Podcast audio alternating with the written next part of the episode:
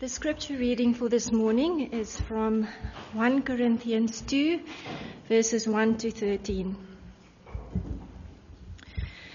When I came to you, brothers, I did not come with eloquence or superior wisdom, as I proclaimed to you the testimony about God.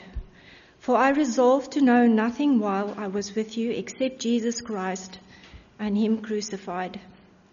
I came to you in weakness and fear and with much trembling. My message and my preaching were not with, the, with, were not with wise and persuasive words, but with a demonstration of the Spirit's power, so that your faith might not rest on men's wisdom, but on God's power. We do, however, speak a message of wisdom among the mature, but not the wisdom of this age or of the rulers of this age who are coming to nothing. Now we speak of God's secret wisdom, a wisdom that has been hidden and that God destined for our glory before time began. None of the rulers of this age understood it, for if they had, they would not have crucified the Lord of glory. However, as it is written, no eye has seen, no ear has heard, no mind has conceived what God has prepared for those who love Him. But God has revealed it to us by His Spirit. The Spirit searches all things, even the deep things of God. For who among men know the, knows the thoughts of man except the, um, the man's spirit within him? In the same way, no one knows the thoughts of God except the Spirit of God.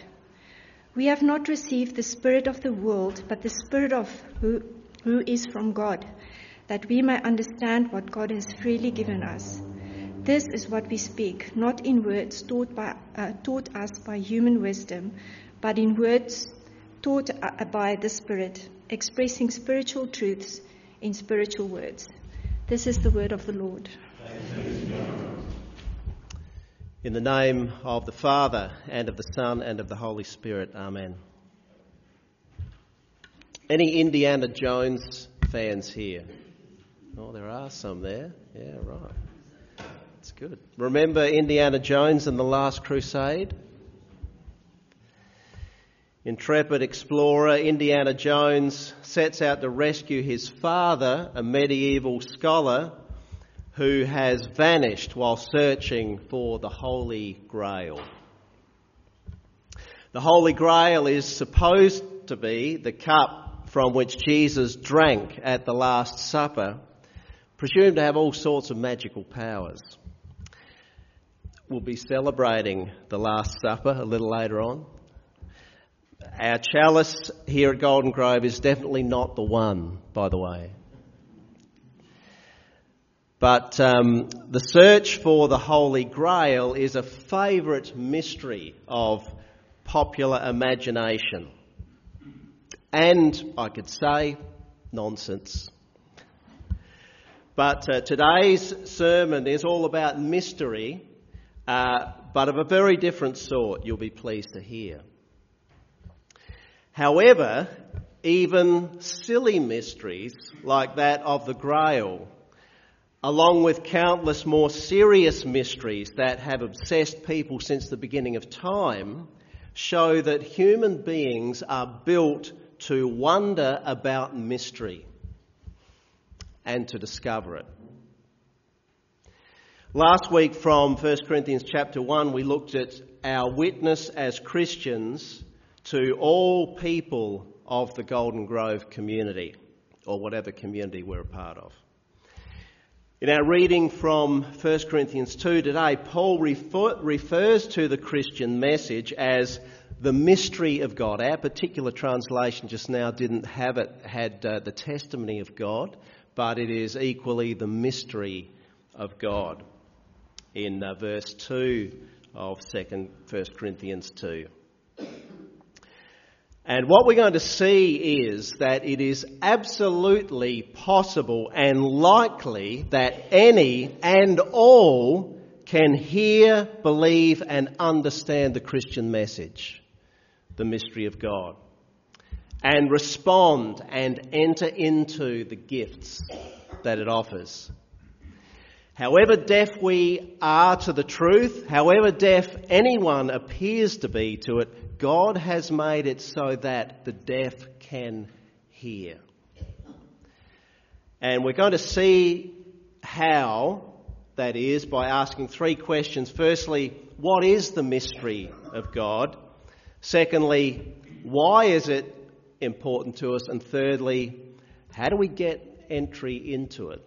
So, firstly, what is the mystery of God? Paul refers to in verse 1 of 1 Corinthians 2. We've noted that uh, human beings have been fascinated by mystery for as long as time itself. People have found or made up all sorts of mysteries. They're at the heart of all religions and cults and are the lifeblood of pulp fiction novels and Hollywood blockbusters. But the scientific world is also full of mystery, things beyond our powers to investigate that are not, we can't know them or understand them, yet those things must be there. And we wonder and wonder and wonder about those things and long to explore them. Recently, the James Webb Space Telescope was launched. It sits 1.5 million kilometres away from Earth. And the images it captures are breathtaking. They can see galaxies and stars mind boggling distances from Earth, in fact, further than has ever been seen before. Now, that furthest star that we can see through the James Webb telescope, what's the other side of that? We don't know. But don't you want to? That's mystery. That's mystery. True mystery is something that we cannot get to and discover ourselves. Often, when people speak of mystery, what they're actually talking about is a riddle.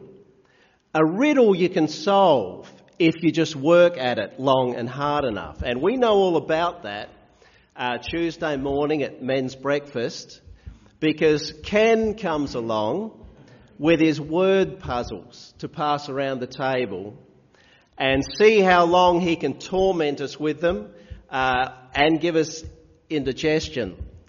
He's had to dodge a fried tomato or two at times. But uh, that's a riddle. You can riddle it out. But a mystery you can't. The observer of a mystery cannot get their mitts on it and crack it open and get at its insides. Paul says that the mystery of God is not accessible to human ingenuity, however clever. He says that it is hidden, secret, beyond human conception. Yet, Paul says that it's possible for us to know that mystery. So, how can that be? Well, the only way that could happen is if the mystery itself opened itself up from the inside and showed itself to us, the outside observer. The mystery must disclose itself in order to be known. A mystery must reveal itself. Now, in that, what we can also see is that mystery is just the same as love. And what human being has not been captivated by that mystery? But in a relationship of love, especially between husband and wife, we cannot make the other show us their love. The other must willingly show their love to us, must willingly give it to us. They must reveal the mystery of their love to us. Now, um, my wife Catherine and I have been married for 34 years. I hope I've got that right. Oh, 32. I, I, better not say that it seems longer, better? But, uh, but that is, that is quite a long time. That is quite a long time, isn't it? Now, when I first met Catherine, she was a mystery to me. But I've got to say, after 34 years, she's much, much more of a mystery than she was when I first started. But I do actually know a great deal more of the mystery that is Catherine than I did at first. Why? Because over that time, she has shown and given me more and more of her love.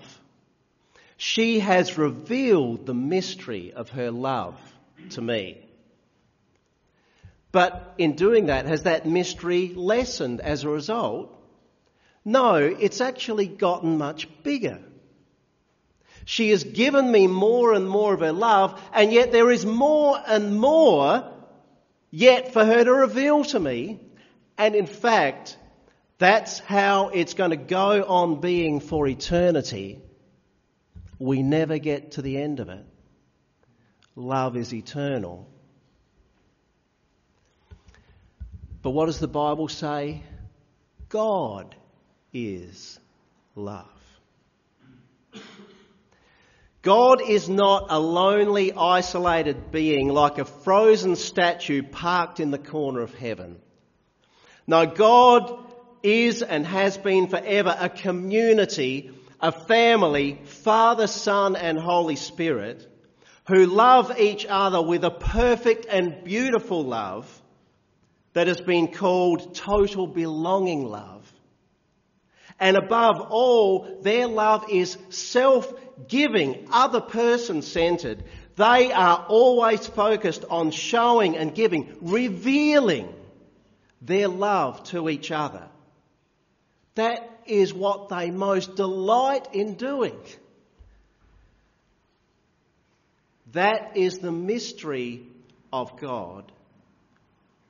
The love of the Father, Son, and Holy Spirit that they don't stop showing and giving to each other, that keeps on getting more and more, and that will keep on doing that for eternity. It's the mystery of God, it's His love. So, secondly, why is that mystery of God important to us?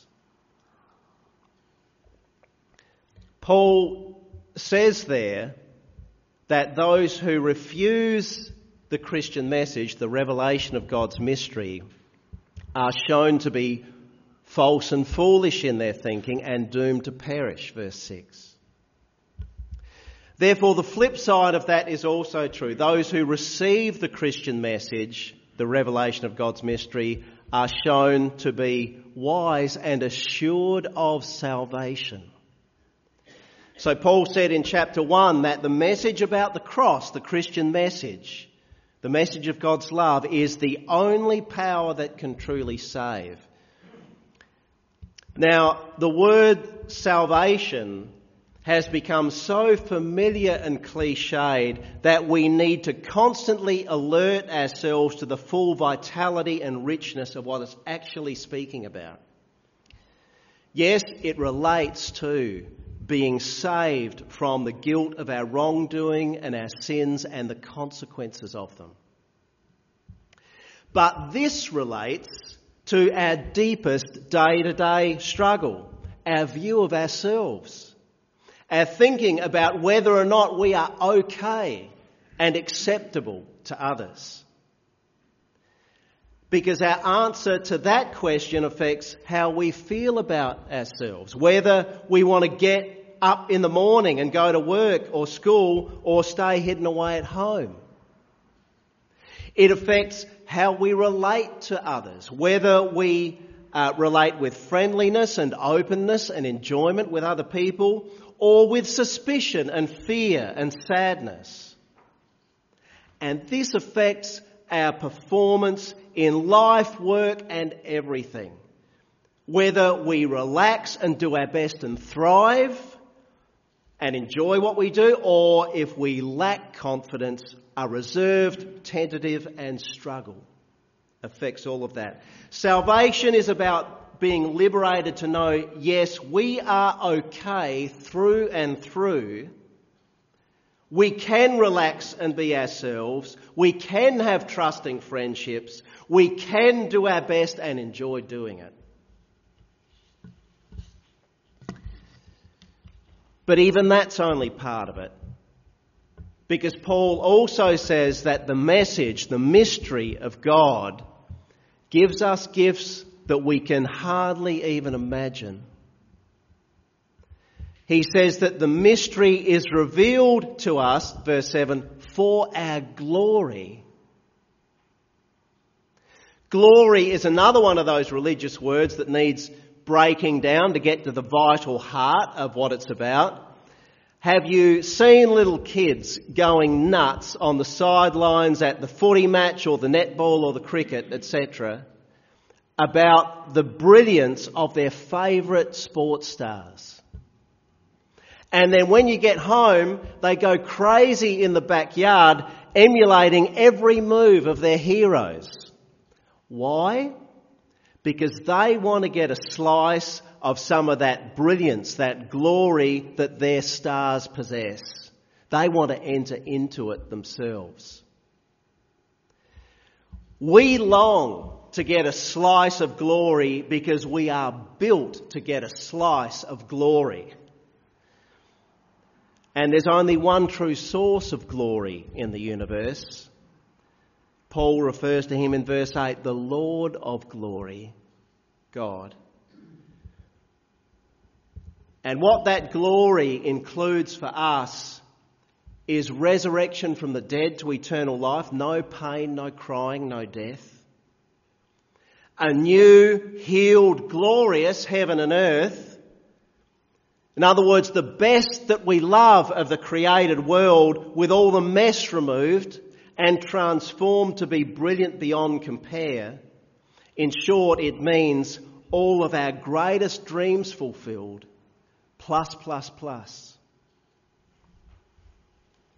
Let me just read those words of verse 9 from St. Paul, some of the most wonderful verses in Scripture.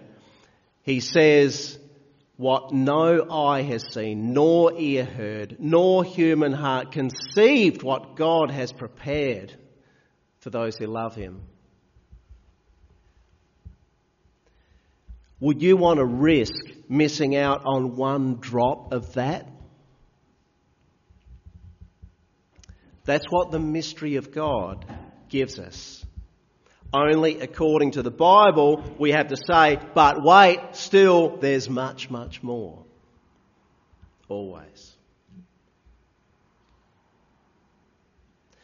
So, thirdly, it's the mystery of God, why it's important to us. Thirdly, how do we get that? Get entry into the mystery of God and the good gifts that go with it. How do those we speak the Christian message to get entry into God's gifts and mystery? Well, Paul says there, just like our human spirit, it's only our human spirit that can really know what's going on in our hearts and minds. It's the same with God. Only His Spirit truly knows what is in His heart and mind. It's like the Father, Son, and Holy Spirit have been enjoying an eternal conversation about the great mystery of their love. But now, because Jesus has redeemed us and brought us back as close as possible to God, the Spirit of God fills us and reveals to us what is in the heart and mind of God. It's like we get to eavesdrop on their conversation. Only it's much, much more than that. Because we're not only eavesdropping, we're actually made members of that community. as the Holy Spirit fills us, we cry out, Abba, Father. He's our Father. And we are made God's children, sharing the very loving relationship of the Father, Son, and Holy Spirit. But think of what the Son had to do to make that happen. He came into our world. He became our human brother, Jesus of Nazareth. He suffered and died on the cross to save and redeem us.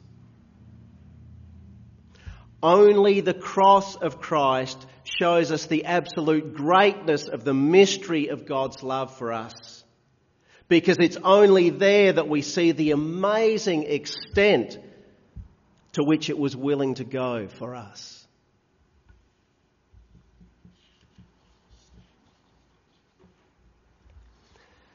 Now, if we see how much God has loved us, it can't leave us unaffected or unchanged. It's impossible not to respond to a love like that.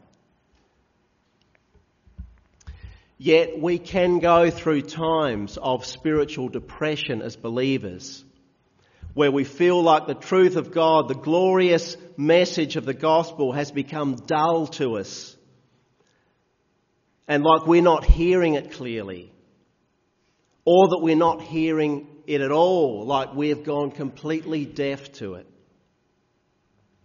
When a friend of mine was once going through some uh, great difficulties, I asked how she was going with her relationship with God, and she answered, God and I are not on speaking terms. It can be like that. And we can go through painful circumstances where the pain seems to drown out every sound, every other sound, even the Word of God. These are not unusual experiences for Christians. I've had my share. But in the middle of the pain and deafness, we can read in the Bible or we, we can have a friend say to us the words of Jesus' promise In the world you have trouble, but take heart, I have overcome the world. You may have my peace. And we can find that the Holy Spirit touches us and starts to stir those words to life within us. And it's like we can start to hear them more and more clearly, and they pierce through our deafness and pain. And we start to become more assured and settled in our faith in them. And we're lifted up in hope again. And the time will come when the glorious mystery of God's love is like a loud, clear, ringing bell in our ears and hearts.